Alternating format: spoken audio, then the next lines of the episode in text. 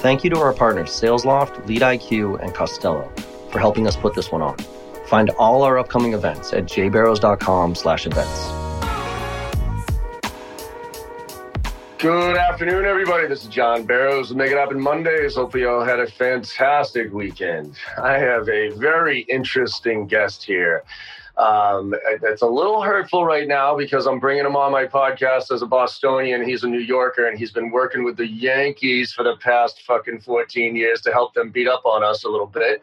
But I, I think he's got a lot of really cool shit to talk about as far as, as that experience is concerned and also just drive and passion and everything else. So, Dana, you want to introduce yourself to everybody here and talk about sure. what you're up to these days? Yeah, no, absolutely. So, my name is Coach Dana Cavalea and right now I spend most of my time, you know, training athletes, helping them improve their overall performance. And I do the same thing for, you know, CEOs, executives, and, uh, you know, entrepreneurs that are dealing with the grind of entrepreneurship day in and day out.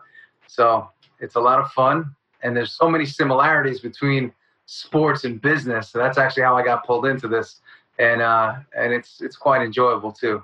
Love it, because you were you were the actual director of strength and conditioning and performance for the Yankees for what 14 years, give or take. Yeah, yeah. So I, I oversaw everything having to do with the physical body. How do we get these guys faster? How do we get them stronger? How do we improve their bodies? Cut the fat off when we have to. Nutrition, anything related to energy, sleep, anything along along that that line. And then at the same time, you do a lot of mental conditioning and training as well. Just because you're dealing with players that are hurt, they're beat up, they're in slumps and we have a great staff that handles that as well. But you know, when you're working with a player's body, it's amazing how much they share. You know, it's it's a very personal connection. You know, when you get your hands all over these guys. Yeah. And um and it's really interesting what you learn. You know, I'm the I'm the coach. I'm supposed to be doing all the teaching, right? But it's amazing what you learn from you know just being around high performers day in and day out and that's kind of where I want to take this conversation, which is that that that championship mentality, right? Like there are certain people that I think just inherently have it. They yeah. they're the Derek Jeters of the world, you know what I mean? Who are just like as much as I hate the Yankees, like Derek Jeter is literally one of my favorite players of all time, and he you know he's got a lot of love here in Boston too because of his drive, because of his passion, because of his work ethic and everything else, right? Right but even even even champions sometimes you know have that slump and, and go from there. But can you like over the years of working with obviously very successful people both in business and in sports what are what are the characteristics the common characteristics that you see of people who are just like fucking yes, like that person is going to be successful. Even even if they aren't successful yet, you know it because they have those characteristics. What are yeah, some of those things that you constantly? You know what I found? It's honestly it's very different than with what many people think, and and I say that because so many people say, all right, they got to be that hustle grinder, 365er. And I got to tell you, I, I, work with a guy that's that's now building his fifth billion dollar company. I work with guys that that are tr- truly incredible in the world of business. And the one thing I saw that was so similar between the guys in business and the players that were the most elite, they didn't have that mentality of like, ah, you know, that gladiator type mentality. The gladiator was within them, but there wasn't what I call a lot of false hustle. You know, mm-hmm. guys that are like to look at me and, and see how hard I work. Like they didn't give a shit. If it was five o'clock and they had to leave, they were leaving. But they knew that they worked hard on the objectives that they needed to achieve between nine and five. And, you know, listen, I was brought up in sports and I was taught by my coaches listen, if you're not the first one there and the last one to leave, you're basically going to suck.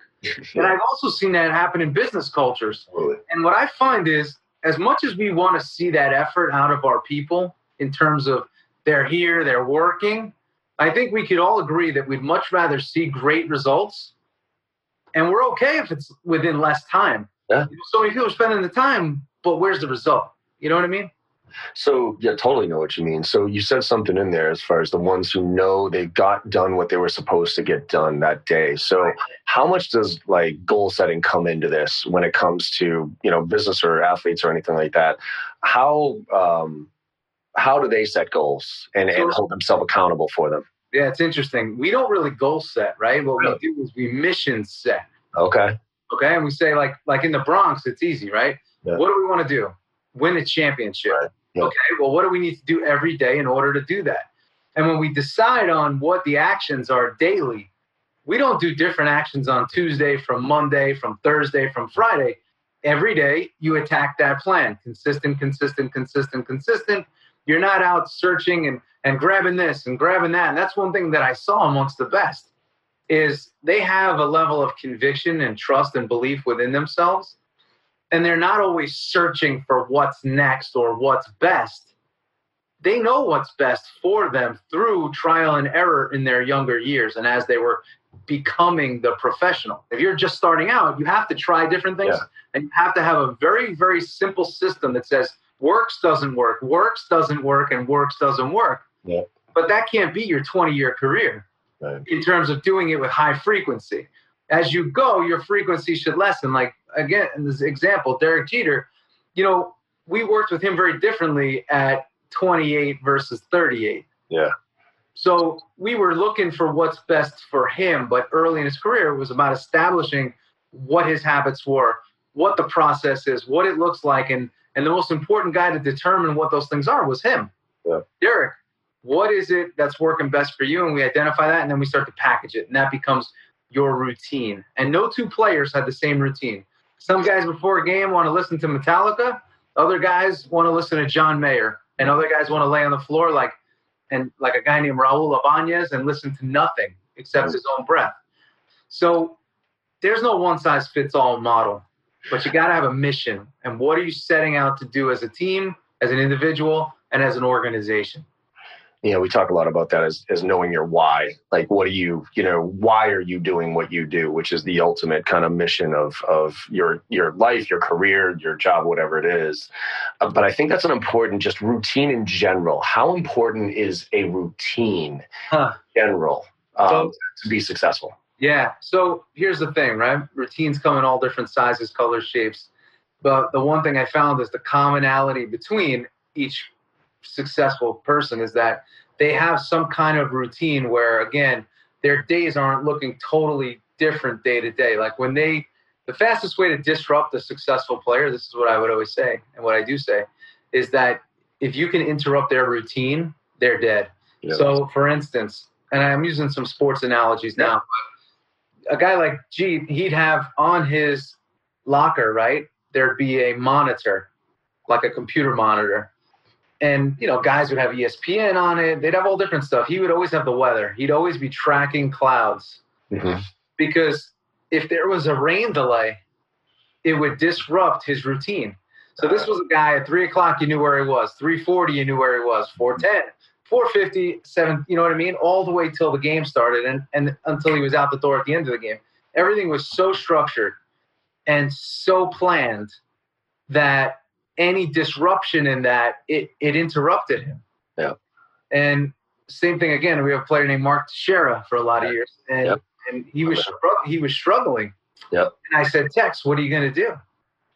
And he said, I'm going to keep executing on my routine because I know that the hits will come. It's like you're a great salesperson, but you're just not closing deals. And I got a guy, a, a couple guys that I work with in finance on Wall Street, and if they're not closing deals, when private equity, they're they're they're a mess. And yeah. I said, listen, don't abort your strategy. Don't abort your process. Sometimes that's the last thing to actually happen is the birth of the deal.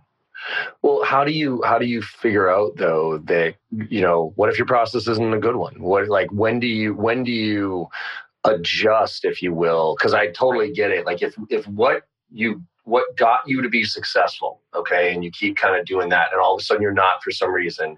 I do agree with oh, okay stay the course right? Just keep yeah. like keep doing it. You'll just be consistent with it.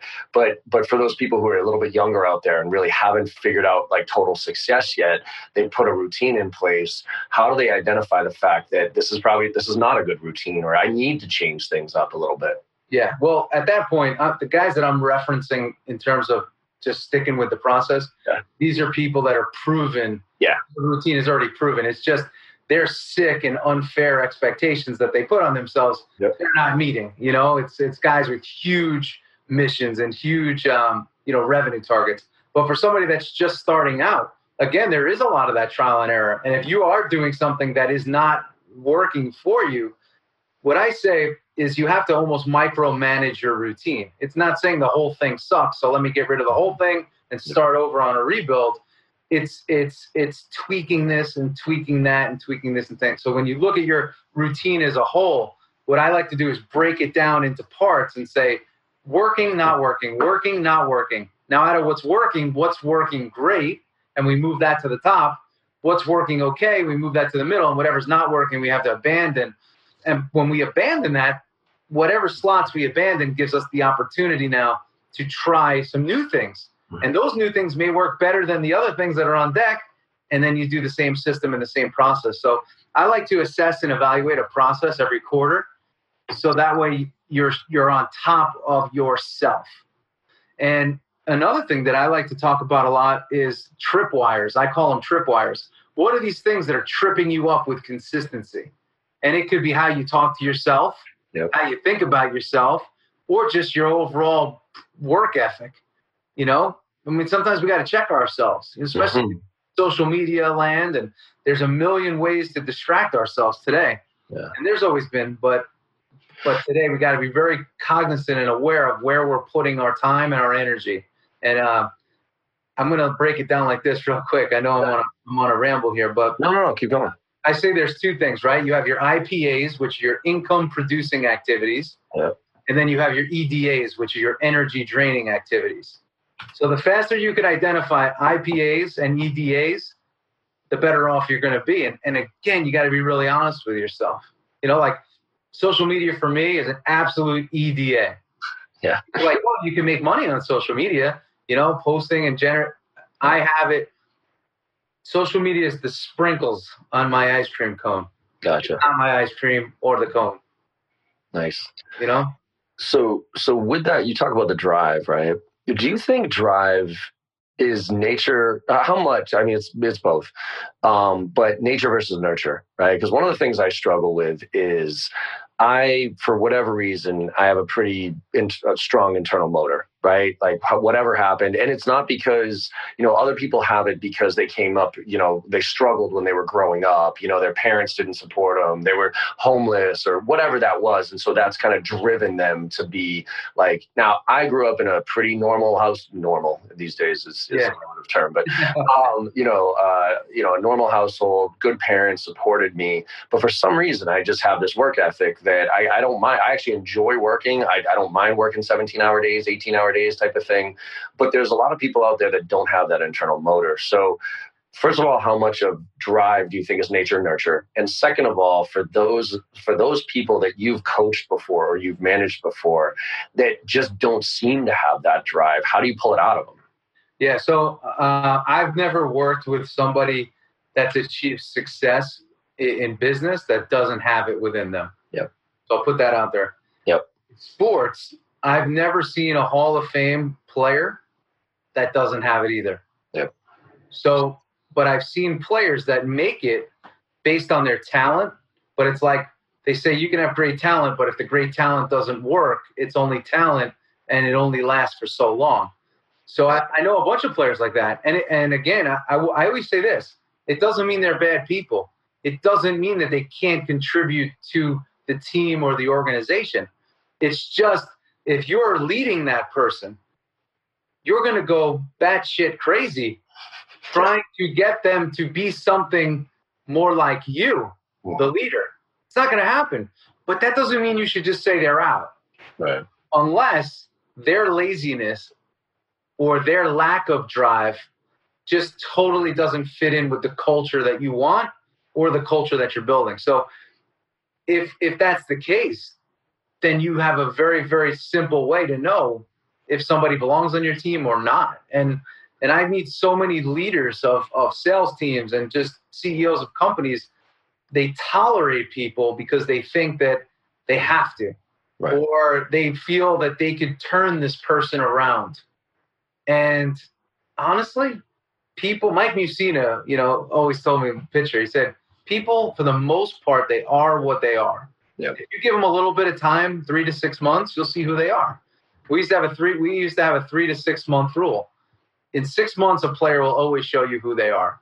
And, and that never really lets you down.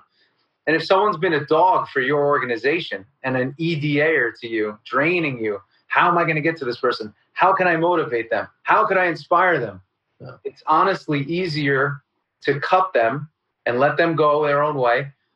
And you're actually helping them because they chances are they feel like they can't succeed in your organization anyway. So they come up with all these different excuses and they're just there for the check. So you got to have, I always say, in business, life, and sports, you have to have guts and you got to have nuts. and and it's important that you have, bring that sort of air and energy as a leader. You know, I mean, or else people are going to kind of, uh, you know, piss all over your yard, as I like to say. Totally. Yeah. yeah and, and, so how do you approach, like if you look at the, the typical bell curve, right? The distribution of talent, I think this is true across the board. I think it's true across organizations. I think it's true across sports teams is there's the A's, B's and C's, right? You got your probably top 10, 20% A's. You got your probably middle 50 to 60% B reps. And then you have your bottom 20 to 30%. How do you coach each how do you or how have you seen successful organizations coach each group? So yeah. so let's start with the c players. Let's start with the ones who are just not you know they're maybe batting ninth in the order or something like that. I'm not saying they're bad. I'm just yeah. saying they're not like your your number three your number four hitter right? Um and, and they're they might not have all the skills you know let's assume that now that they got to the majors they at least have some sort of motor in them that that, that wants to be successful. How, what's your coaching approach to the different buckets there yeah, so this is something I use that actually can can span all three. This is my starting point. Okay. You have to be in a in a mindset as a leader to identify strength. Okay? Yep. Identify strength because the easiest thing to do is point out what somebody's not doing. Right. But if you could identify their strength, then that's followed by the question, are they in the right position? Mm-hmm. Because I think so many times we see people at the bottom of that curve, and it's just honestly, they're not in the right position, but they may have a quality that makes them an A player with that just that quality. Right. And so much sometimes people are doing a job because they kind of fell into it. Maybe some of them don't have the confidence to get out of it, or maybe the organization is set up as more of a dictatorship than the leader actually thinks. And this person says, Well, I'm, I'm secure here. I know what I have you know, and then there's players that sit in the C level, that lower level, because you know at the same time they don't know what the opportunities are for them within that organization because sometimes they're not experiencing any success. They say, ah, I don't even know if I can get up to the next level. Right. So there's all of these things that exist, but when it comes to those C players, I ask myself, what is their strength? What could they be really good at? And do I have a position available for those people? Gotcha. If I don't, then I'm better off letting them go. Yeah. And having that honest conversation. Um, how much do you focus on strength like so because there's a whole philosophy out there of strengths versus weaknesses whatever um, you know i'm always of the mindset of uh, focus on your strengths minimize your weaknesses right? Not not necessarily fix your weaknesses because your weakness is your weakness for a reason. You don't like doing them. Yeah. so that's kind of where my head's at. But where, what have you seen again the champions and, and successful people how they approach strengths their own strengths and weaknesses? Yeah. Well uh, here's here's the thing right? All of the things that we're talking about they don't discriminate based on the amount of capital you have so right. sometimes I feel like these problems, it's like, well, we're a small company. That's why we have these talent problems. Or we're a mid-sized company. That's why we have these talent problems. But then you go to corporate behemoths that are really well funded. They have the same problems. Mm-hmm. So the other day, I'm having lunch with one of my coaching clients, and you know he runs an eight billion dollar um, you know hedge fund. Yeah. And he's we're talking about the exact same things that we're mentioning here. And he's like, you know what? The day I learned to stop focusing on my weaknesses and delegating them, yeah. my business went to another level. And and this is kind of we're conditioned to to not focus on our strengths because we just take those for granted and we're more apt to focus on our weaknesses because our systems are built that way. They're built to make us the complete person. Right. But I don't know, I'm sure you've met some people that are really successful sometimes they're a little socially inept. Yeah, absolutely. Not one of their strengths, but they're brilliant. Yep. Some of them are so socially advanced that they're so good at hurting people and raising money. But when it comes to actually doing the processes that drive the business, they're terrible. So they need a great operator next to them. Mm-hmm. So we we hurt ourselves when we're trying to be a number four hitter and we're laying down bunts and stealing, trying to steal bases and move guys over. You know, like well, we'll go if if Dustin Pedroia tried to play like Big Papi in Boston, if Big Papi tried to play like Dustin Pedroia, yeah, both are great players, but they're out of position and they're both going to fail. So now, is how much of that is self awareness versus coaching, right? So, I and I and I obviously I think this has to do with the stage of your career too, but how much of that is on us to understand as individuals what I'm good and bad at, and how do I figure that out at an early age, and then how much of it is on a manager to kind of come to us and say, hey, here's where you're good, here's where you're not. Let's let's put you in a position to be successful. Yeah. So my my whole position on coaching, and when I coach people, it's really simple I try to coach people to greater self awareness. There you go. Yep. So, so if you can do that, you're getting people to identify things for themselves. Like you'll be amazed at people don't realize what they're actually saying. Example: I'm sitting with someone the other day, and he's complaining about his his team and his staff, and they're not good at this, and they're not good at that, and they say one thing and they do another.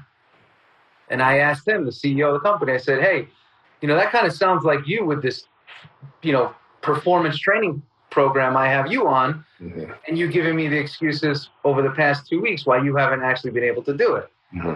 So people aren't oftentimes aware of what they're saying because as leaders, sometimes they just say, I'm the leader, I'm, I'm perfect. Right, right. And so, well, and how do you coach that? How do you, I mean, because self awareness, I think, is, you know, I don't know if you follow Gary Vee, but, you know, Gary Vaynerchuk, he talks a lot about that self awareness stuff.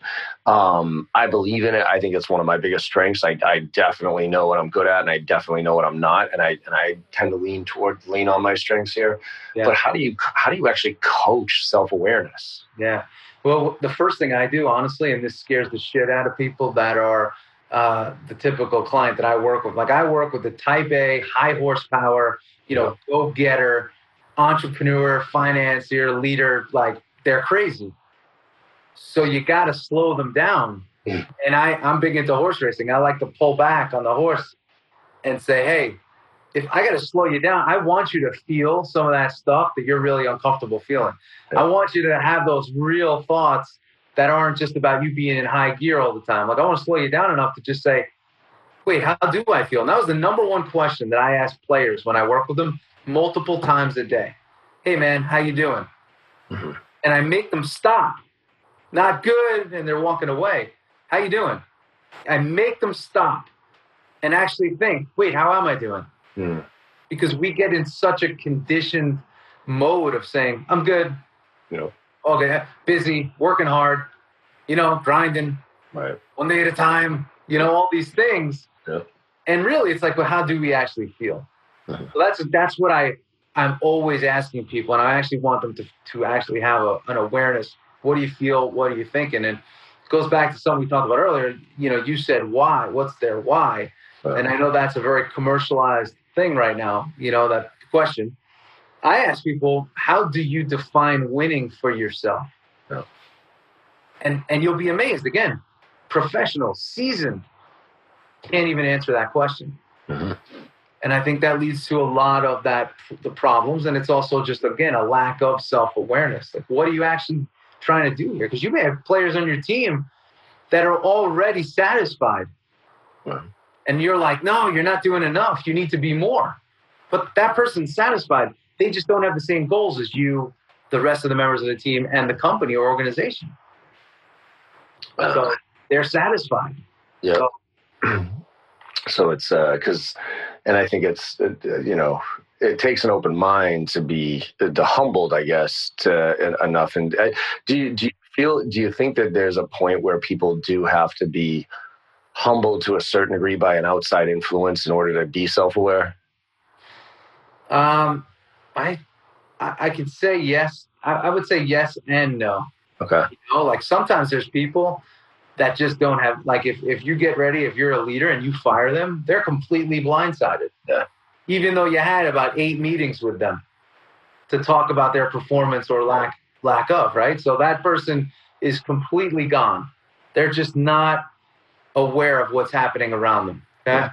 And then you have the person that's obviously hyper aware of what's going on. Yeah. And they that could be a problem too. I mean, again, I'm working with some other people that they're forecasting, you know, being reprimanded by a boss and they're doing great work. They're playing the game to not be yelled at or not be reprimanded or not be scolded for poor performance. That's not the reason why you should be doing that. No, yeah. You know, it's like, well, if I don't hit my numbers, then it's like just go out and work and don't worry about that side of it. Yeah. So so with that, like so for those, let's talk about coaching people out of a slump, right? So say you got your you know, you got your one of your top performers or whatever, and look, we all hit it. You know what I mean? You get the yips in golf, you know, and, and in baseball, that type of stuff. Uh, you know, sales. It feels like you know all your deals just either get pushed or don't close or whatever. Um, and it's and it's an emotional thing, right? I mean, for especially for winners, people who are constantly hitting their numbers, that you know go into a slump what are some of the things that you've seen be successful with some of the you know really champion driven people that have that that they've done but also what we could potentially do as coaches and managers if you will to help people get out of slumps?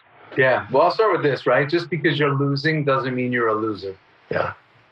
That, like we'll start with that. Mm-hmm. see what happens is so many people they connect themselves personally to the result. And again it's good to be passionate about what you're doing. But listen, we all know when we play the game of sales, there's going to be deals that we think are guarantees and they're not. Yeah. They end up being a bust. Then there's that deal where you're like, I don't even know, this one probably has no chance. And all of a sudden, boom, that's the one that comes comes up to the top. Right. So we can't we just we can't also live for and based on the results we get. So I, I always tell this story, right? I tell a story about Mariano Rivera. And, and as a kid, you know, I'm a young guy in high school at the time when he first came up to the big leagues, and I'm trying to figure out who I am, what I'm about, you know, all those things that teenagers mm-hmm. deal with. Yeah. I see this skinny Panamanian kid come up on the mound at Yankee Stadium, 1995, and he's throwing fire, and it's like amazing. Nobody's seen this guy before, and every year he got better, better, better, and better. So this was back in about 2009. I'm at his house and I say, I'm stretching him in the off season in his basement. And I said, Mo, I got to ask you a question. I've been waiting since 1995 to ask you this question. He goes, What's that, buddy? And I said, how how do you do it? Like, how do you do it? How do you go out there in these competitive situations and get it done? And he looks at me and he goes, Buddy, I do three things. He goes, Number one, I slow everything down. Number two, I quiet the noise. And number three, I throw one pitch at a time. And he says, See, I don't let the externals and anything else, stadium noise, anything, control my internal environment. I don't let that control how I feel about myself. I don't let my results control how I feel about myself. And I said to him, But what about the big moments, like the World Series or that big deal? You know, what about that? Mm-hmm. And he says, Buddy, every moment is the same. We decide what's a big moment. We decide what's a big deal. And we decide what emotion and emotions we give life to. Nice. And when I when I when I heard that, it changed for me the whole way I go about my life and about my business. And I realized if I'm getting worked up, that's coach responding to an external problem. Yeah. And and when I look at people in business that are up and down, up and down, and their life is a roller coaster. Mm-hmm. And they lack the trust and they lack really the belief in themselves in their process and everything in between. So it's it's a it's it's an interesting predicament to be in. But do is are there things that like you know from like a motivational standpoint that that you give give people tools to help them get in the positive mindset you know I, and you know there's the tony robbins of the world change your state that type of stuff but are there ways that that you have coached people to get rid of that internal mental noise? Because because it, it, hits all of us you know what i mean? Like oh, totally. self-doubt i mean i'm a pretty confident cat right? But there's plenty of times where i'm like holy shit am i doing this right? Like is you know that type of stuff. So are there things that you've done to to help people get in the right mindset and and out of that slump for instance? That yeah. So you know, something that I do is real. It's really simple, right? This is like a notepad that you know has become foreign to people these days because everything's digital. Yeah. Literally, like I write down. Like I, I have a list in, in, my kitchen right now where I, I literally did this uh, over the weekend. I wrote down it, the five things that were like pulling on me. Mm. And it turns out I was like, I could hammer this list out and then it won't pull on me anymore. So so they call it the brain dump, whatever. Listen. Yeah. Sit down. Think about what is it that's driving me crazy right now. You know, it's like your crazy list. Yeah. It, could, it could be I write down actual things that I have to do that that are weighing on me. Mhm. But I'll also write down in my like things that I'm saying to myself, like these themes. I call them even tripwires. What are the tripwires? What are the things that I keep tripping over that that cause me doubt? Like, you know, it, and it could be anything. You know, it's like, oh, I got to do this and I have to get that done, or I'm constantly whenever this topic comes up, whenever the topic of money comes up, I get crazy. Why is that? You know, what's causing that? Or how could I write down what could my my alternative response be? So these are different things that that you can do. And again, everybody's going to respond differently. But the best thing you can do is catch yourself. And that's where the self-awareness comes in. That's where the slowing down comes in. Like what are you telling yourself? We hear all the we talk about all this chatter, but what's it actually saying? Mhm. Like how do we decode the chatter? Do you believe that you can talk yourself into a positive mindset, like just literally by talking yourself into it? I coach myself most of the day. Yeah. Let's go. You're being lazy. Come on. And I and I do. I get I get you know, it's not always verbal Sure. like where other people could hear it, but it's like, hey, come on, let's go. I I have to keep my own pace up hmm throughout the day. Because listen, there's things that we just don't want to do. Right. You know, like I had to sit at the bank today and go over like how to get something done, and I'm like, I I, I should be somewhere else. This sucks. I got to get out of here. So I changed that, and I say, listen, you got to get this done, and when you get it done, you know what? You don't have to come back here. This is great. And what else are you going to do later? So we have to decode what our chatter is and what the noise is, and then start to come up with alternatives to that. And we can do it. The more we do it, the more we could be in the moment. But listen, we all know what our response is going to be when a deal falls through, Mhm. right? Yep. I'm, su- I'm sure if you talk to anyone listening to the show, hey, when your last when your deals fall through, what do you feel? Yep. And that's something where we know it's predictable. It's such a predictable pattern. How do we break that pattern? And and language is so powerful. You know, language is really really important. Like I, you know, that's why I actually write. I like to write because it's therapeutic. Yep. Um, Like, so, so a couple more questions here. I'm, I'm always curious on this one. With all the successful athletes and business leaders you've been around, is the hate to lose versus love to win? Is that like what? What do you find a trend in in really successful people, whether they hate to lose or love to win? I'm just more curious than anything else. Yeah, so that hate to lose mentality, that is the person that we're talking about that does not need external motivation at all.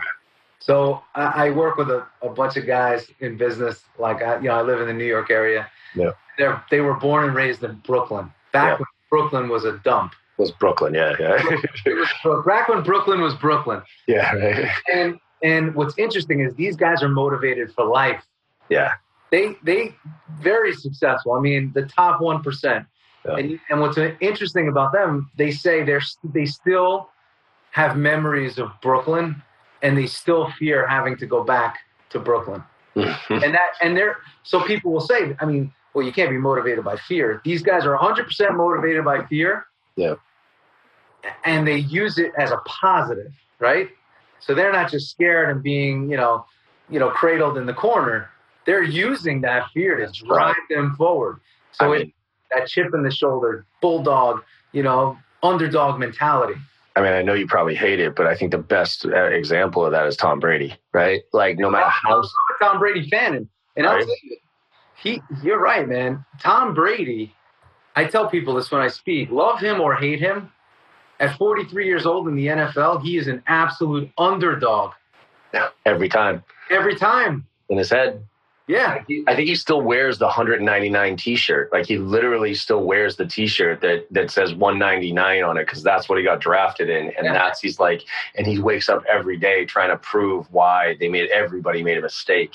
Yep. And I, I mean, the the story of him meeting Kraft for the first time, and as this like noodle of a dude with, you know what I mean, like Yeah. not defined at all, like pick the 199. He meets Kraft in the hallway, and he says, "I'm going to be the best decision you've ever made in your life." Like, holy shit, right? But, but when you say that, right, what is that showing? a shitload of confidence in E, Exactly. So so that's the thing. You know, when when I talk about sales, there's also some key things that you got to have, right? Confidence being one of them. Yeah. Now, that's a big thing I like to talk about because listen, some of us have situational confidence Yeah. where we're stronger in some situations and not in others. Some people have just no confidence at all. Mhm. Other people have dangerously high confidence. But we want to kind of sit right in the middle to where we're confident in ourselves as people, who we are, not the salesperson, not the father, not the you know the wife, whatever. We're just confident in ourselves as somebody that roams the earth, right? Mhm. So I always say, what can we do? And this is what I do. This is what most of my coaching is about: is what can we do to elevate your confidence and keep it there? If you're overweight, right? If you're that stereotypical, you know, you know, Callahan Auto, Tommy Boy salesperson, Yeah. and that's the way you look every day, Yeah. that's not helping you gain your confidence, right? Right. So we got to get. I always say you build confidence through routines. You got to train when you when you leave the gym, when you finish a good walk, if that's your mode of exercise. Mhm. Um, if you do some kind of activity, how do you feel about yourself? I don't know anyone that leaves the gym and feels worse about themselves Yeah. they feel great and they feel confident. And that's what we have to keep trying to think about. How can we gain our own confidence? How can we continue to build our own confidence? Yeah, and there's a fine line there between ego and confidence, right? Like, uh, you know, and I actually think, or it's it's the same thing with like the fine line. You know, I talk a lot in sales about the the difference between being direct with people and being rude with people, right? Exactly. There's a very fine line between being direct and being rude, but I think we all have to figure out what that is. And unfortunately, in order for us to figure out each of our own like directness, we have to cross into the rude barrier every once in a while so that we can get pushed back on it. It's Yeah. the with confidence. It's like I, I see a lot of people who, you know, project confidence, but really it's an ego, and you can tell. It's it's weird. Like you can't put your exact finger on it, but when you see somebody with confidence, you're like, damn, right? When you see something with somebody with ego, you're like, ugh Yeah. and it's and it's but it's that fine of a line so is does confidence come from like because I think you you can build confidence in your solution. You know, you have confidence that your your what you're selling is good and and whatever. But that internal confidence does that come with experience? Does that come with self talk? Does that come with what does that come with to Yeah. build that internal I- confidence in yourself? I think um, that it would come from a little bit of everything. You know what I'm saying? Like, again, we're all born, I believe. Uh, you know, when you check our confidence meter at birth, I think we're all destined for a certain amount of it based on also our upbringing. You know, if you grow up in a house where you're constantly getting battered down verbally or even physically, your confidence may not be that great. Right. You know, and if you grow up in a nurturing environment, you may have, you know, confidence but no spine. You know, so it all depends. It depends how you, how you're raised, but you know, confidence is one of those things that we can certainly obtain. Once again, we're aware of what also strips us. You know, and I'll find too, like if you know where you're vulnerable as a person, you can double down on that, and people enjoy that. Like people today, they want to do business with people. You know, you've heard it a thousand times: know, like, and trust. Yep. But they want to do do business with stand-up people. You know, that stereotypical salesman of the 1980s and 90s, that bullshitting salesman. You know, we have a lot of them here in New York. You know, um, they're they they're very sexy in ways, but Yeah. they're also repulsive in others. Um, They have every technique. I mean, you see it a lot now online with a lot of the online marketers that are out there. Yeah. It's seductive. But the question is, does it align with who you are? Mhm. And we all are different people. Much like I said earlier, we all have different routines. You can be a great salesperson and be, you know, a little more flamboyant in your approach. And I could be a great salesperson and be much more reserved. And I, I've seen it across the board. And I, But but ultimately, the common thread I think amongst those that last is that they have character and they have good values, and they're not trying to beat you. They're trying to to do a sell but keeping their integrity intact and, and do the right thing for the customer. Yeah, and you said something important there, which is their values. I actually encourage people to write down their values because I don't think enough people go through that exercise of what are, what are my genuine core values here? Because what you can do with that is, I always say, look, you and I can argue until we're blue in the face, as long as we have core values, right? Is, is if, if you and I have a fundamental core value system that is aligned, then we can have debates, we can have arguments, we can do all that stuff. But when we're not aligned on core values, that's when it all that's when it turns into yelling. That's when it turns into I'm right and you're wrong and and i think that's where in business as an i think as individuals what you should do when looking for jobs or looking for career you know that type of stuff is is first you got to be very solid on what your values are and then go look for people and organizations and customers that share those values. 100% right? Yeah.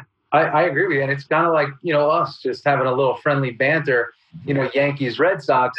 Listen we could both agree that Derek Jeter is a great player because he embodies values and things that we value as uh, fans. Mm-hmm. You know, same thing. I could say, hey, Dustin Pedroia is one of the best players I've ever seen and, and one of the most stand-up guys I've ever met. You know, enemy in terms of team, but but but we can honestly say those two guys are great players. Yeah, that's it's funny. It's funny you bring that up because I I, I don't think people you know the Boston New York uh, rivalry specifically uh, Yankees Red Sox um, people see it as this visceral like hatred and whatever, and, and, it's obviously dampened over the years since we've actually won a few. Right. But um, you know, we're not nearly as harsh and, and, and squirrely as we used to be. Right. But um, I remember being, I remember going to Yankee Stadium a couple of times and wearing my Pedro jersey like in the shit, like in 2004, 2007, like you know. Yeah and and literally getting and screaming like when you know the Sox would hit one, I'd be up screaming, people would be throwing shit at me, and the guy next to me would tell me to fuck off and all that other stuff. But then as soon as we sat down and like started paying attention to the game again, we would get into discussions right. about the details of the game and how so and so was doing. And and there's a there's always been a healthy respect between the two. A hatred true but a respect because of the love of the game the education right? I mean i've i've never gotten into more thoughtful like knowledgeable discussions about baseball. And i'm not even a huge baseball fan than i have with yankee fans. You know what i mean? Because like the understanding of the game the appreciation for the game and again the core value of it right? So i always found that pretty interesting interesting with the rivalry. It's like we fucking hate each other, but well, there's common ground, and there's a respect level there that, uh, yeah. we can both walk away and say, "All right, you know, I won't kill you." so, hey, um, anything, um, anything, you know, you got the habits of a champion, right? Um, any other big, big kind of like aha moments for you as, as you know, as, as you've kind of written this book and and done your thing, right? Is there anything that kind of struck you about holy shit i wasn't expecting that from habits of champions. Yeah i mean you know the thing is you know we see these professional athletes oftentimes as like perfect people and they're perfect and they you know they don't have the same issues that you have you know as a salesperson or as a business person or as a you know a father whatever whatever your position is. Mm-hmm. but it's very real. They've just learned how to manage it better than the average because again they have tools, they have resources, they have professional coaches that are helping them along their journey day to day. And and the one thing I learned is it's it's just amazing how these players in sport and business at that high level, they don't even try to do it alone.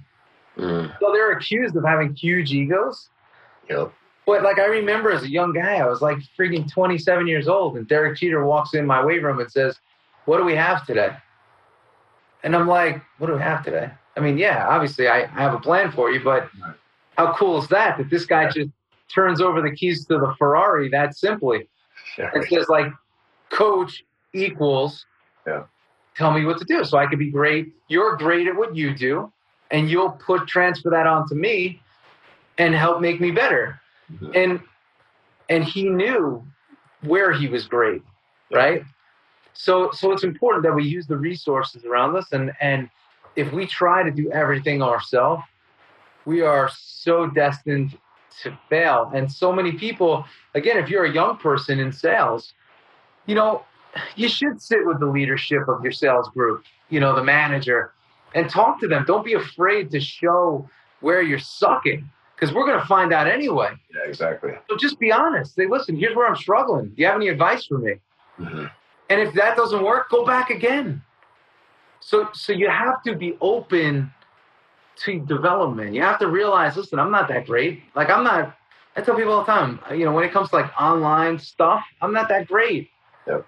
But put me in a in a room to, or let me train you and get you right or coach you. You'll see where my excellence is. Definitely.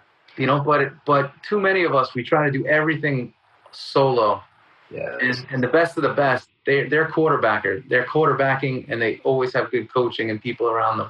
Well, they want to be coached. I mean, I, had the best player. I mean, again, Tom Brady. I think the one of the Josh McDaniels, the thing he said that with this the most challenging thing. Like he's like, I'm coaching Tom Brady. I mean, what? He's literally the greatest player of all time, and and he's asking me constantly, how can I get better? He wants to be coached, yeah. and so it it ups Josh's game because he's like, I got to bring some new shit to the table for this guy because if not, he's going to go find another coach and. Yeah you know what I mean? So I the the best players, the best sales reps I've ever come across, the best leaders look for people like you, look for coaches to say, I got to get better. I know I can't do this all my own. I got to delegate some shit here, but I also got to figure out how to manage this more appropriately. So, yeah, exactly. And we all need someone to lean on in our journey, right?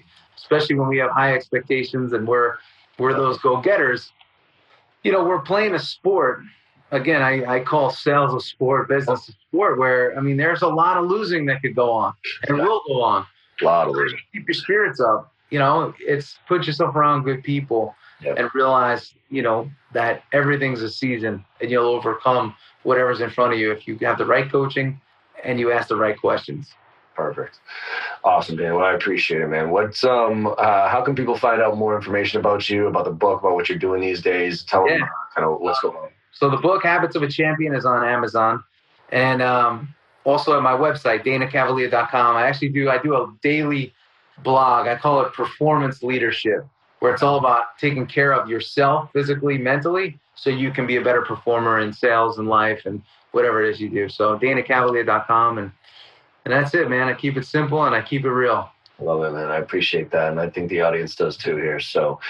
Cool. Look, um, appreciate you coming on, man. Uh, hopefully, everybody enjoyed the conversation as much as I did. And um, look, as I say to everybody, you know, if uh, if you do nothing else today but make somebody happy, you know, you had a good day. There's too much bullshit going on out there, so uh, go make somebody smile today, and, and that'll that'll make you have a good day. So. Hopefully everybody enjoys the rest of the week. Go get it and let's make it happen. Thanks, Dan. I appreciate it, man.